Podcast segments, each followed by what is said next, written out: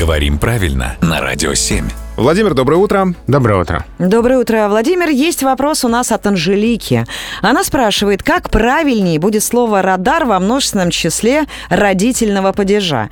Интернет выдал ей радаров, а Анжелик пишет, мне казалось, что радар, как у Пушкина, и бранный звон литавр. К тому же слово заимствовано из английского языка, уточняет она, благодарит за консультацию. Правильно, радаров.